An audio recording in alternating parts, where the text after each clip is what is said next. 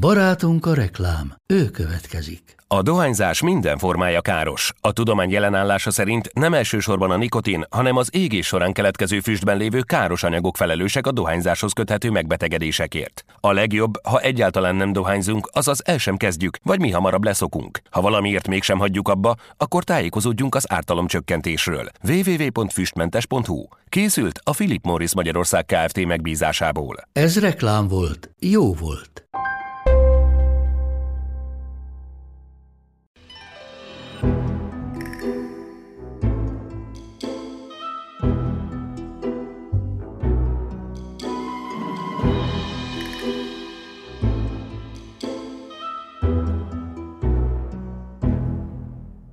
Sziasztok, ez itt az Attágító Podcast kuriózumokkal a tudomány világából, elképesztő, abszurd és humoros érdekességekkel. Én Júlia vagyok.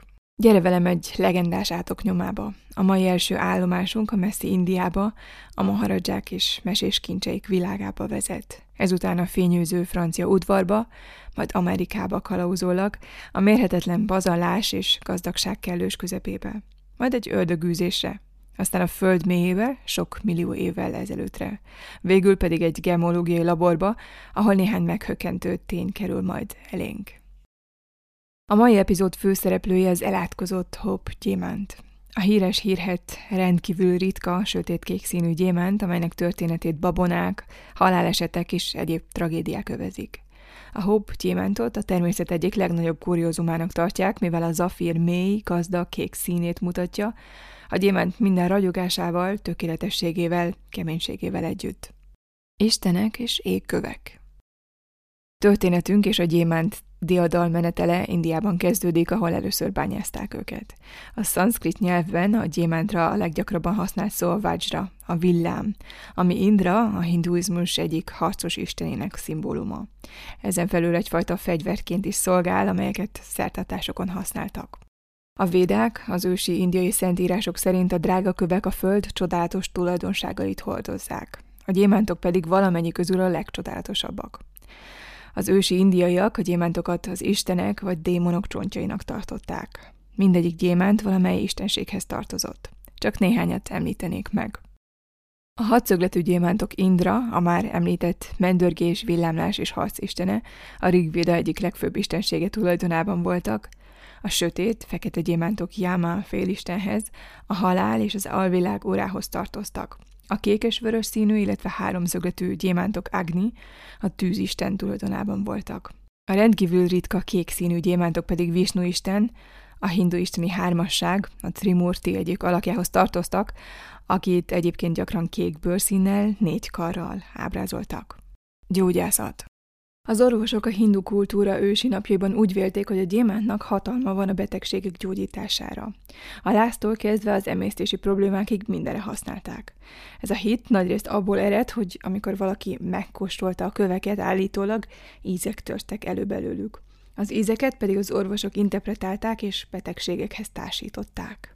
Hitték, hogy sok más betegség mellett gyógyítja a gyomorpanaszokat, a depressziót, a fertőzéseket, a memóriavesztést, a fáradtságot, bőrbetegségeket és a rémálmokat. Egyébként a korai időkben minden gyémántot természetes, vagyis nyers állapotában használták csiszolatlanul. Mivel a köveket az istenek vagy démonok csontjainak tartották, szentségtörésnek nyilvánult volna a kövek szétvágása, vagy akár csak csiszolása is. Védelem a csatákban de nem csak gyógyító hatást tulajdonítottak a gyémántoknak. A maharadzsák a csatában nehéz, vastag bőrből készült gyémántokkal kirakott melvértet viseltek. Úgy hitték, hogy az istenek mágikus, védő tulajdonságokkal ruházták fel őket. A gyémánt nagyon fontos és nagyra becsült drágakő volt az ősi hindu kultúrában. És a gyémántokkal kapcsolatosan egy csomó hiedelem is elterjedt. Például, ha fekete foltok vagy karcolások voltak rajta, az, úgy tartották, bal szerencsét vagy katasztrófát hoz annak, aki viseli. A bal szerencsét hozó gyémánt viselője rokonságának, vagyonának és életének pusztulását okozza, míg a jó gyémánt elpusztítja az ellenséget és csökkenti a villámcsapás és a mérgezés veszélyét. Különösen sok élvezetet hozza a maharadzsáknak. Apropó maharadzsák. Az indiai Maharaja vagy Maharani megjelenéséhez elszakíthatatlanul hozzátartoztak a nemes fémek és a drágakövek. A művészien megmunkált drágaköveket az uralkodók az ujjaikon, karjukon, csuklójukon, nyakukon, turbányukon viselték, és fegyvereket és egyéb használati tárgyaikat is díszítették velük. A drágaköveknek misztikus jelentőséget tulajdonítottak. Így például a smaragdok állítólag az intelligenciát, a gyöngyök a temperamentumot, a rubinok pedig a napfényt hozták az életbe.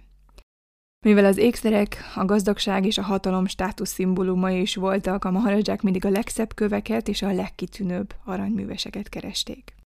Némely Maharaja elképzelhetetlenül gazdag volt, és ez azt jelentette, hogy egy bizonyos idő után a gyémántok és más drága kövek egyszerűen felhalmozódtak a háztartásaikban, olyannyira, hogy a köveket néha csak papír nehezékként használták, mint például a világ egyik legnagyobb gyémántját, a híres 162 karátos Jacob gyémántot is.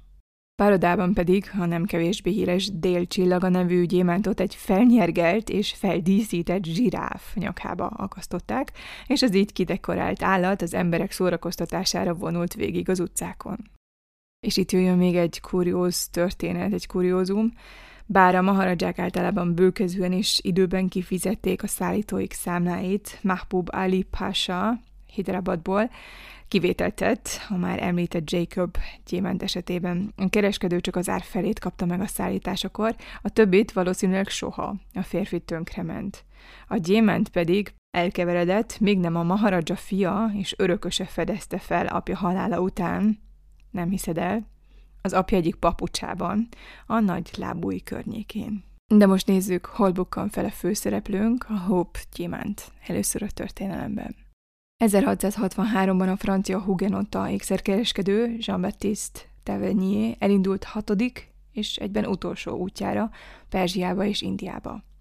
Magával vitt mai folyamon úgy 10 millió dollár értékű ékszereket és más értékes tárgyakat, hogy eladásra kínálja őket. Célja az volt, hogy ezeket a darabokat eladja a perzsa sahnak Iszfahánban és a mogul császárnak Indiában, majd, hogy a bevételt indiai gyémántokba fektesse. Tavernier 1640 és 1667 között járta a világot drága kövek után kutatva. Többször is ellátogatott Indiába, ami abban az időben híres volt a nagyméretű színes gyémántok előfordulásáról. Ő írt először az indiai bányákról, amelyek közül hármat meg is látogatott. Több hatalmas és híres gyémántot hozott Európába, mint a Nagy Mogult, a Regentet és a Koinurt. És ezt a bizonyos, különleges, rejtélyes, rendkívül ritka kék gyémántot. A legenda szerint a Hope gyémánt egy hindu templomból származik, ahol Vishnu isten szobrának egyik szeme volt. Tehát létezik egy másik kék gyémánt is, de azt soha nem találták meg. Egy férfi belopakodott a templomba, és amikor a papok éppen valami mással voltak elfoglalva, ellopta az egyik követ. Ám nem sokáig birtokolta a követ. Mikor kifelé lopakodott volna a templomból, kezében a kővel, lecsapott rá Visnu haragja és a tolvaj, a templom ajtaja előtt holtan esett össze. Félig nyitott markában ott csillogott a kék gyémánt. Kis idő múlva arra jött egy férfi, aki meglátta a holtestet és a gyémántot. Felvette és eltűnt vele a városban. Röviddel később felkereste Tevegnyét és eladta neki a gyémántot. Ő pedig elindult vissza Európába.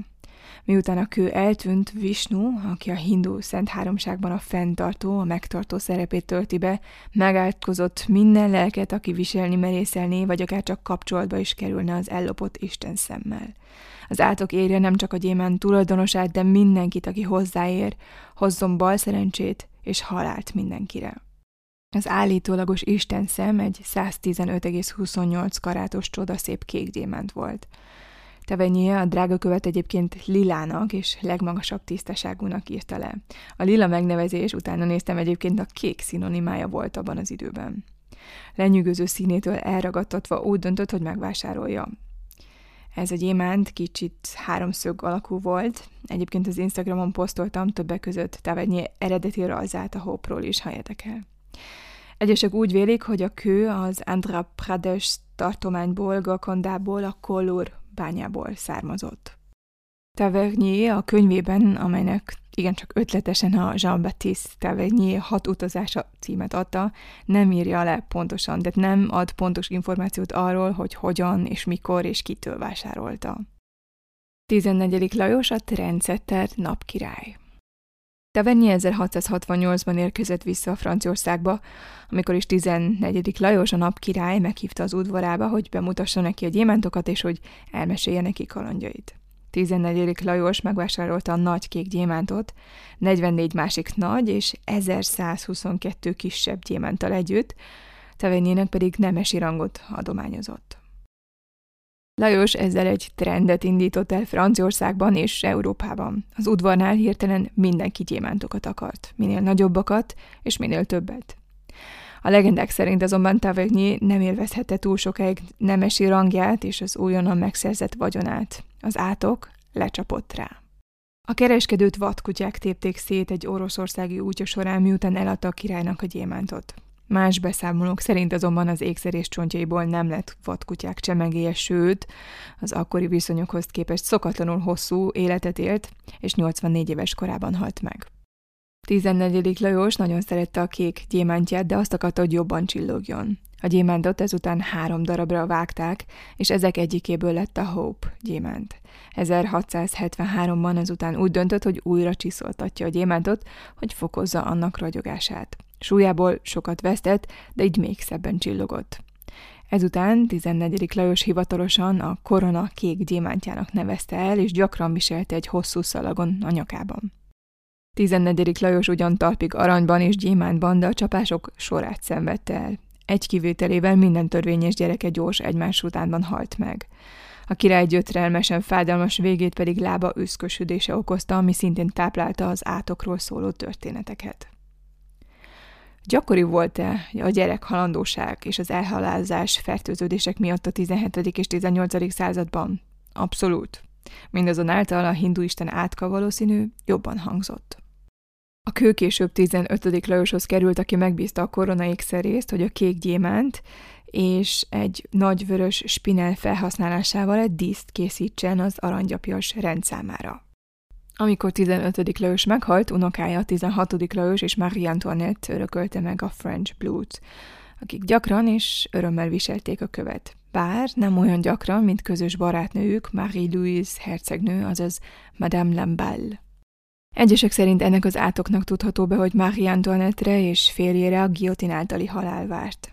1793-ban a fejük hullott, és egy kivételével valamennyi gyereküknek komoly sors jutott. És sajnos Madame Lamballe sem kerülhette el a sorsát. A kék gyémántot olyannyira gyakran viselte, hogy az udvar és a nép, a kék nagykövet lassan vele kötötte össze. Ami talán hízelgő volt a darabig, a sajnos a végzetévé vált. 1792-ben a szeptemberi mészállások egyik első áldozata lett. A király és Marie Antoinette bebörtönzése után Marie-Louise-t kegyetlenül kivégezte a csőcselék. Ha gyenge gyomrú vagy, akkor most inkább ugorját pár másodpercet. A feldühödött tömeg kalapáccsal esett neki. Ütötték, ahol csak érték, majd kibelezték és lefejezték. A fejét ezután egy vastüskére tűzték, és Marie Antoinette börtönének ablaka előtt vonultak fel vele. A rémuralom idején a korona ékszereket, köztük a kék gyémántot is elkobozták a királyi pártól, amikor 1791-ben megpróbáltak elmenekülni Franciaországból. Az ékszereket a királyi raktárban helyezték el, de nem őrizték jól. 1791. szeptember 12 és 16 között a raktárt többször is kifosztották, ami csak szeptember 17-én vettek észre. És bár a koronaékszerek nagy részét hamarosan visszaszerezték, a kék gyémánt eltűnt. Hogy mi történt ezután pontosan, azt homály övezi. Egy történet szerint a francia koronaékszerek ellopása forradalmárok benfentes munkája volt, és a kék gyémántot a Braunschweigi herceg megvesztegetésére használták, aki azzal fenyegetőzött, hogy megtámadja Franciaországot a monarchia visszaállítása érdekében. Mások szerint a kék drága kő Wilhelm Falszhoz egy amsterdami gyémántcsiszolóhoz jutott. A gyémántot aztán állítólag fiai ellopták tőle, és végül a híres londoni gyémánt kereskedőhöz, Daniel Eliasonhez jutott. Akárhogy is történt, tény az, hogy a kék gyémánt 1812-ben újra felbukkant Londonban. A kő azonban valamivel kisebb és más csiszolású volt. Legtöbben mégis úgy vélték, hogy a French Blue és a Londonban felbukkant kék gyémánt egy és ugyanaz, ám valaki újra csiszoltatta azért, hogy ne lehessen a francia korona tulajdonokként azonosítani, és hogy újra el lehessen adni. Ami sokáig csak feltevés volt, az néhány évvel ezelőtt bizonyosságá vált. A French Blue fennmaradt ólom modellje és a számítógépes modellezés alapján végzett összehasonlítást megállapította, hogy a Hope gyémánt valóban az újravágott francia kék gyémánt. A szakértők rekonstruálták az eltűnt French Blue-t. Miután ez megtörtént, modellezték a Hope gyémántot is, és így össze hasonlítani a két követ. Kiderült, hogy a Hope és a French Blue elképesztően jól illeszkedik egymásba. De vissza Londonba, Eliasonhez. Itt van egy érdekes pont, amire egyes kutatók rámutatnak. A kék kő felbukkanása pontosan 20 évvel a lopás után történt, tehát akkor, amikor Franciaországban a háború idején elkövetett lopás 20 éves elévülési ideje éppen lejárt. Hm. Más kutatók szerint azonban a teória nem állja meg a helyét, mivel hogy a French Blue, a francia korona tulajdona, automatikusan állami tulajdonba került, amikor a forradalom alatt elkobozták. A francia állami tulajdon ellopására pedig nem vonatkozik elépülési idő. Akárhogy is, a kék gyémánt következő tulajdonosa a közutálatnak örvendő negyedik György angol király lett, aki megvásárolta Eliason-tól. György király halála után a gyémántot eladták, hogy hatalmas adóságait kifizethessék. 1839-ben, vagy talán már korábban a kék gyémánt Henry Philip Hope birtokába került, aki egy dúsgazdag bankár, műkincs és drágakő gyűjtő volt. Amikor megszerezte a nagy kék gyémántot, átkeresztelte a saját nevére. Mivel soha nem nősült meg, halálakor három unokaöccsére hagyta vagyonát. A Hope gyémánt az unokaöccsei közül a legidősebbre Harry Thomas Hope-ra szállt. A kő még egy ideig a családban maradt. 1887-ben mindössze 21 évesen örökölte Lord Francis Hope az ékszert testvéreivel megosztva.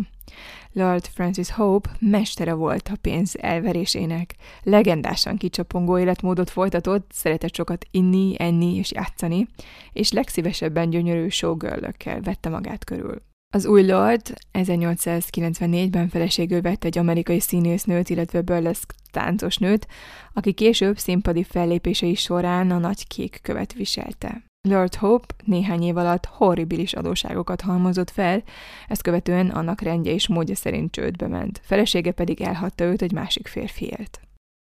Lord Hope anyagi helyzete egyre kilátástalanabbá vált, ezért megpróbálta a kék gyémántal törleszteni adóságait sikertelenül. Csak a harmadik bírósági kérelmét fogadták el. Lord Francis, aki addigra már szinte teljes örökségét, beleértve értékes műkincs gyűjteményét és több hercegi birtokát is eladni kényszerült, a kék gyémántot 1901-ben mindössze 16 ezer fontért, ami ma körülbelül 1,4 millió eurónak felel meg, adta el. További életéről csak annyit tudni, hogy hamarosan újra házasodott, és három gyereke született, és hogy 75 éves korában halt meg. 1901-ben állítólag az orosz Kanitovski herceg vásárolta meg a követ, és a szeretőinek ajándékozta. Kicsivel később azonban hűtlenség miatt lelőtte a nőt, és nem sokkal később őt is meggyilkolták. 1908-ban állítólag második Abdulhamid török szultán szerezte meg a gyémántot 400 ezer dollárért, és kedvenc szeretőjének ajándékozta, akit azonban maga végeztetett ki nem sokkal később. Hamarosan a szultán maga is száműzetésbe kényszerült. Egyébként az egész uralkodását szerencsétlenségek, lázadások és sikertelen háborúk jellemezték. Külföldön Abdul az átkozott néven ismerték.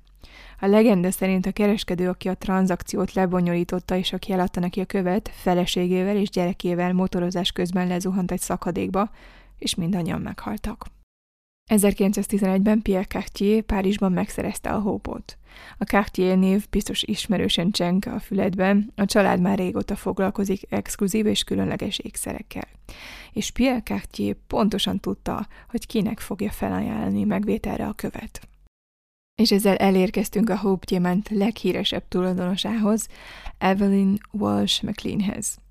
A Hope gyémánt talán egyetlen más viselőjét sem sújtotta olyan gyakran a sors, mint Evelint. Az ékszer 36 évig volt a tulajdonában. 36 évig, amelyet veszteség, alkoholizmus, drogfüggőség, őrület és halál kísért. A 20. század elején Evelyn és férje Edward a legmagasabb társadalmi körökhöz tartoztak Amerikában. Mindketten jó módú családból származtak. Evelyn apja Camp Bird bánya tulajdonosaként a világ leggazdagabb emberei közé tartozott. Ez Evelynnek hihetetlenül fényűző és extravagáns életet biztosított, és már elég korán elkezdte a híres drágakövek és ékszerek gyűjtését. 1908-ban ment hozzá Edward McLeanhez, a The Washington Post újság örököséhez. A házasságból négy gyerek született, Winston, John, Edward és Emily. McLeanék egyfajta celeb házaspár voltak. Mindketten szerettek enni, inni és bulizni, szerették költeni a pénzüket. A mottojuk ez volt. Nem gond, ha drága, de legyen lélegzetelállító. Ehhez az epizódhoz egyébként többek között Evelyn könyvét, a biográfiáját is felhasználtam, igencsak ajánlom, mert nagyon szórakoztató és szókimondó a stílusa. De vissza a bulizó párhoz. A fiatal pár mindössze 22, illetve 24 éves volt, amikor a párizsi Bristol Hotelban találkoztak Pierre Cartier-val. Evelyn így írta le a jelenetet, ami bevonult a történelembe. Pierre Cartier meglátogatott minket a párizsi Hotel Bristolban egy kis elegáns csomaggal a kezében, lezárt viaszpecsétekkel. A viselkedése rendkívül titokzatos volt. Feltételezem, hogy egy párizsi ékszerkereskedőnek, aki az ultra gazdagok között akar kereskedni, többé-kevésbé szimpadiosnak kell lennie. Nagyszerű üzletkötő és ravasz üzletember volt, aki gondosan volt felöltözve, akár egy nő, aki az első nagy bájára készül. Hallott már a török forradalomról? kérdezte Cartier, és fényesen manikűrözött körmeit a csomagon nyugtatta.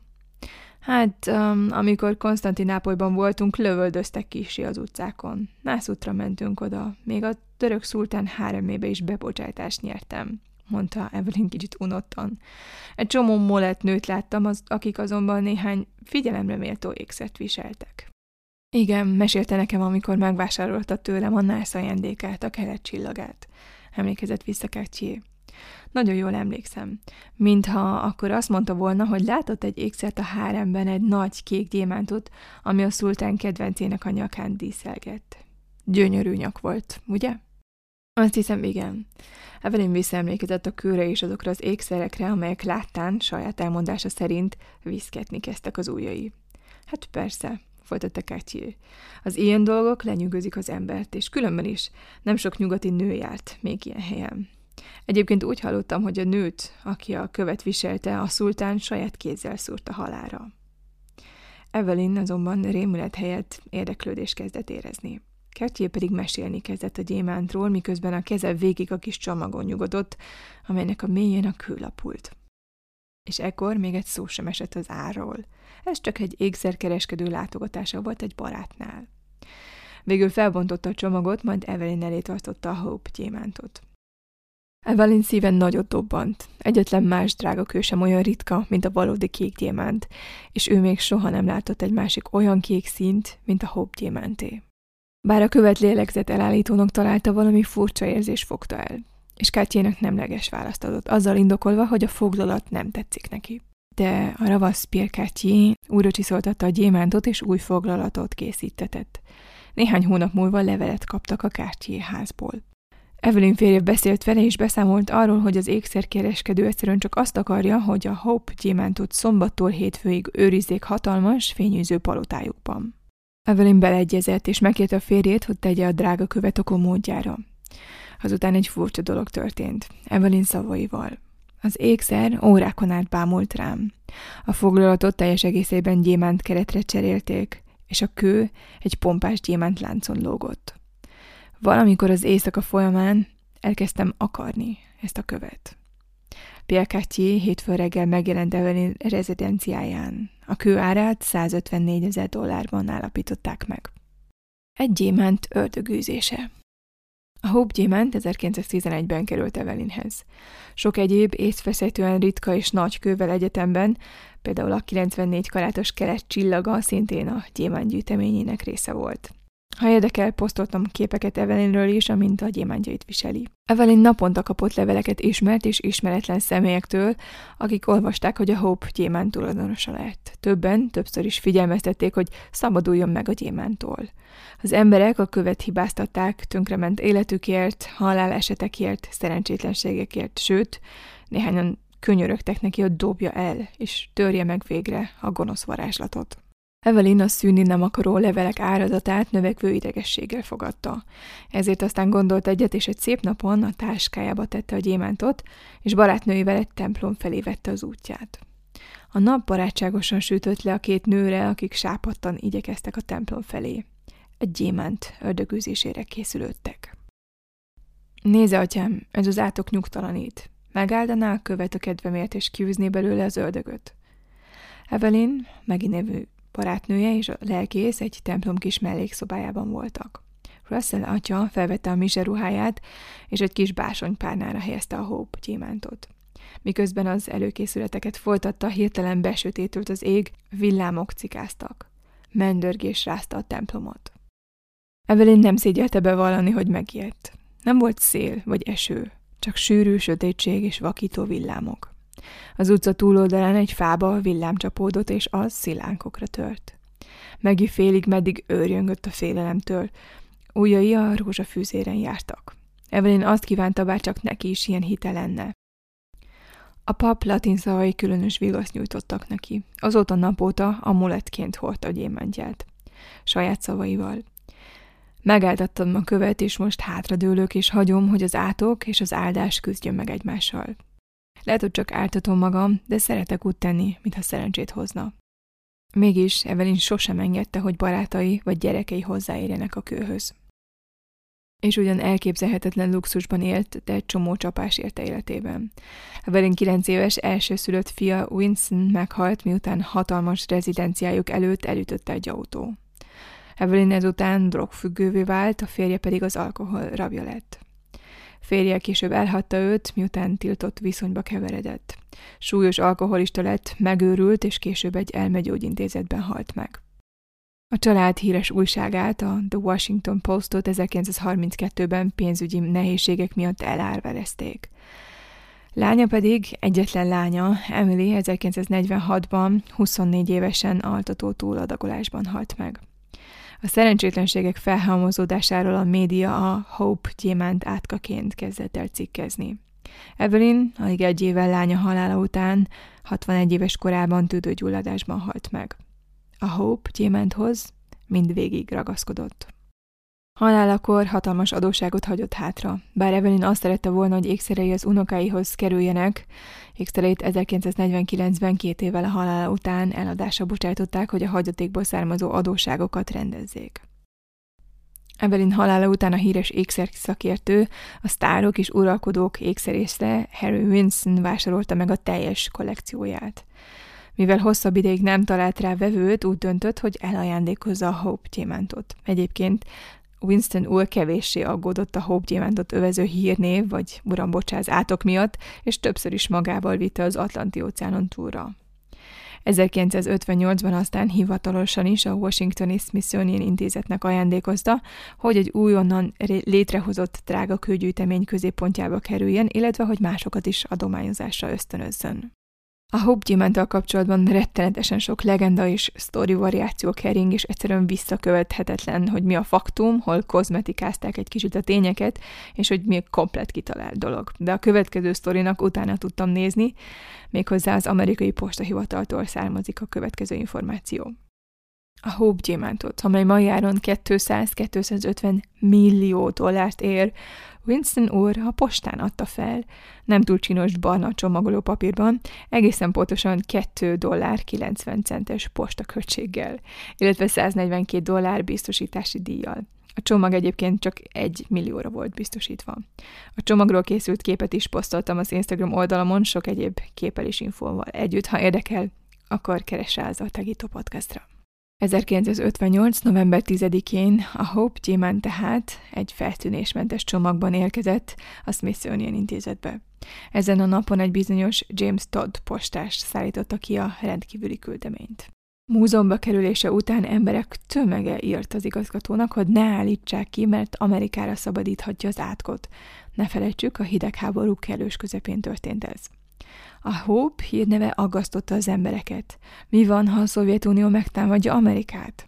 Ékszerészek, újságírók, a gyémánt változó tulajdonosai, sőt olyan emberek is, akik soha nem viselték a drága követ, és egyáltalán semmi kapcsolatuk nem volt hozzá, bajos figyelmeztetéseket küldtek a múzeum vezetőségének. És mintha a sors nekik akart volna igazat adni, James Todd postás alig egy évvel a végzetes kézbesítés után szerencsétlenségek egész sora érte. 34 éves felesége szívrohamban halt meg. James magát elütötte egy teherautó, a balesetben nagyon súlyosan megsérült. A kutyája is elpusztult, mégpedig azért, mert megfojtotta a saját póráza. Végül Todd háza is leégett. James Todd postás sorsa az utolsó ismert szerencsétlenség, amelyet a Hope-nak tulajdonítanak. És most nézzük, mit mond a tudomány. Mit tudunk a gyémántokról? Megígérem, lesz néhány faktum, ami nem annyira széles körben ismert. Keletkezésük és lelőhelyeik. A gyémánt kialakulásához nagyon speciális dolgok szükségesek. 900 és 1500 Celsius fok közötti hőmérséklet és 45-60 kilobár nyomás szükséges. A földfelszín alatt 150-200 kilométeres mélységben adottak ezek a körülmények. A Föld történeti krétakorban, úgy 70-140 millió évvel ezelőtt néhány földrész területén, főképp a mai Afrikában, hatalmas vulkánkitörések rázták meg a tektonikus lemezeket. Ezek a kitörések hozták fel a gyémántokat kürtőszerű krátereken keresztül a tektonikus lemezek alól, ebből a 150-200 kilométeres mélységből. Ezek az elsődleges lelőhelyek. A másodlagos lelőhelyek az erózió által szétmálott közvetekkel beterített völgyek, folyópadok és folyómedrek. Ezek főképp Indiában és Brazíliában találhatók. Harmadlagosak pedig a folyók által a tengerekbe holdott, a partmenti tengerfenék homokjába ágyazódott gyémántok. Egyébként találtak gyémántot meteoritokban is. Ahogy az epizód elején mondtam, az időszámításunk előtti negyedik századtól kezdve Nagyjából ezer éven át India volt az egyetlen gyémánt forrás. A gyémánt termelés a 20. században óriásira nőtt. India maximális termelése mondjuk a 16. században, talán olyan évi 50 ezer, 100 ezer karát volt, ami nagyon csekély a jelenlegi mintegy 100 millió karátos termeléshez képest. Napjainkban gyémántot körülbelül 25 országban bányásznak, Európa és az Antarktisz kivételével minden kontinensen. Ahhoz képest, hogy a gyémántok mennyire idősek, maga a gyémánt az emberiség történelmében viszonylag fiatal, alig három ezer éve bányásszák. Egyébként az angol diamond és a német diamant szó a görög adamas szóból származik, ami legyőzhetetlent jelent. A gyémántot ugyanolyan atomok építik fel, mint a szenet, vagy a ceruzában levő grafitot. Az eltérés köztük a bennük levő atomok egymáshoz viszonyított helyzetében és a rács szerkezetük különbözőségében keresendő. A gyémánt egyébként rendkívül jó hővezető, erősen ellenáll a savaknak és a lúgoknak, csak krómkinsavban oldódik. A gyémánt főképp oktaéder, kocka, köbös dodekaéder és iker kristály formában kristályosodik, bár ennyire jól körülhatárolt formában ritkán található meg a természetben. Köztudott, hogy a gyémánt rettentően kemény. Van erre egy tízes fokozatú skála, méghozzá a mószféle keménységi skála, ami az ásványok kartolási keménységének jellemzésére használatos. A lényege az, hogy minden nagyobb sorszámú ásvány karcolja az előtte álló, nála kisebb sorszámúakat. A lista egyébként nem lineáris. Csak hogy tudjuk hova tenni, ezen a skálán például a fluorit négyes keménységű, tehát tűvel nehezen, késsel könnyen karcolható. Az amazonit hatos, még reszelhető, míg a gyémánt tízes, karcolja az összes többi anyagot. És itt most jöjjön három fun fact. Az első, a köztudatban ma is él az a hiedelem, hogy csak a gyémánt képes az üveget karcolni. Az üveg a MOS skálán a hetes, tehát az összes keményebb anyag karcolja őt, így például a cirkónia is könnyedén karcolja. A gyémánt viszont nem karcolja, hanem vágja az üveget. És csak zárójelben, gyémántot csak gyémántal vagy lézerrel lehet megmunkálni. A második az, hogy a gyémánt darabokra eshet. Ha véletlenül a kaletre esik, akkor az akár csak kicsi ütődés következtében is a hasadási határok mentén több darabra eshet szét. A harmadik pedig, hogy a gyémánt a közhitel ellentétben nem elpusztíthatatlan. Már Isaac Newton 1675-ben a gyémánt erős fénytöréséből arra következtetett, hogy az égethető. Alig húsz évvel később gyújtott tükör segítségével sikerült elégetni a gyémántokat. Csak hogy elképzelhető legyen, egy oktaider alakú 0,1 karát méretű gyémánt kristály vákumban 2020 Celsius fokon 3 perc alatt grafitizálódik. Miért olyan lélegzetelállítóak a gyémántok? Talán a tűzük miatt, ahogy a fény játszik bennük.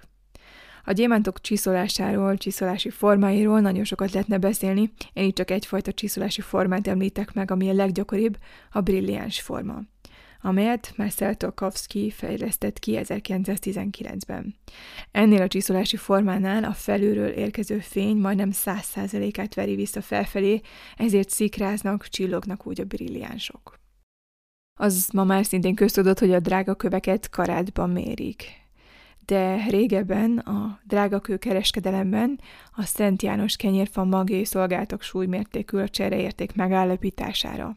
Előnye volt, hogy bárhol meg lehetett találni, bárki hozzájuthatott, hátránya viszont az volt, hogy a magok súlya a földrajzi helytől függően eltért egymástól, és a változó nedvesség tartalom miatt az sem volt mindegy, hogy melyik évszakban használták a magokat. Végül 1906-ban bevezették a metrikus rendszert, és határozták meg a karát súlyát, ami egyébként a görög keration szóból származik, amely egy ősi görög mértékhegység volt. Így lett tehát egy karát 0,2 g, azaz 200 mg. A Hope gyémánt a gemmológiai laborban. A Hope gyémánt súlyát sokáig 44,5 karátosnak hitték. 1974-ben kivették a foglalatából, és megalapították, hogy a gyémánt súlya valójában 45,52 karát. 2B típusú gyémántnak minősül, amely félvezető és általában foszforeszkáló gyémánt.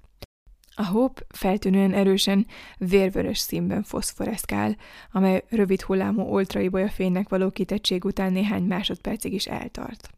A gyémánt kék elszíneződését a benne található bornak tulajdonítják. Ez a természetes gyémántoknál csak kb. 0,1%-ban fordul elő. A Smithsonian úgy látszik átok-rezisztens. Az intézet a Hope-pal meglehetősen jól járt. A híres kő már több mint fél évszázada vonza a látogatókat a múzeumba. A Hope gyémánt a 217.868-as számú kiállítási tárgyként most egy vitrínben golyóálló üveg mögött látható. Szakértők értékét úgy 200-250 millió dollárra becsülik. Ez több mint ötször annyi, mint egy másik, hasonló méretű kék drága kőé. Ami a hópot ennyire értékesé teszi, az már nem a kő, az a története. Akár hiszünk az átokban, akár nem, a Hope gyémánt évszázadok óta izgatja az embereket.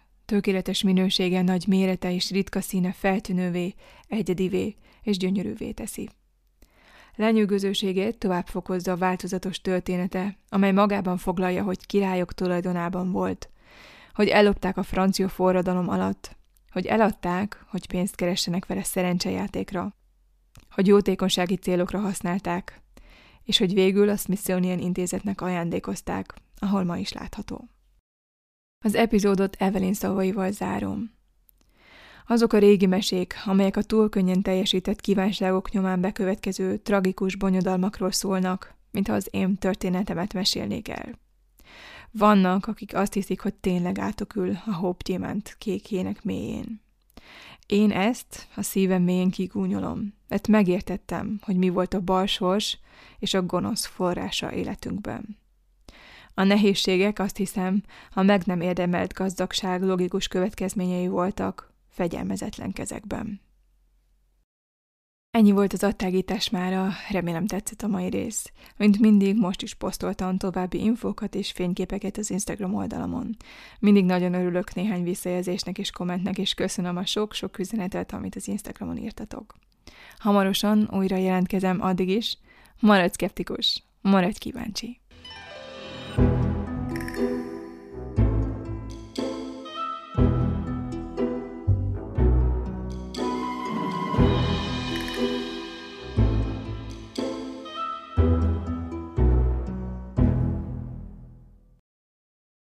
Ha más podcastekre is kíváncsi vagy, hallgassd meg a Béton műsor ajánlóját. El tudod képzelni, hogy a podcastet, amit éppen most hallgattál, fél év múlva már a mesterséges intelligencia generálja? Mi sem. De ha érdekel, eljött már a gépek lázadása. Hallgass bele az Embertelen podcastbe. Orsós Lajos vagyok, a műsor házigazdája. Egyelőre még élőben. Egyelőre. Fedezzük fel együtt, hogyan ismerkedik, randizik, mesél és vitatkozik Betty és Péter, két teljesen mesterséges intelligencia. Lajos, a podcast címét mond még egyszer, Léci. Oké. Okay. Embertelen podcast. Ez a műsor a Béton közösség tagja.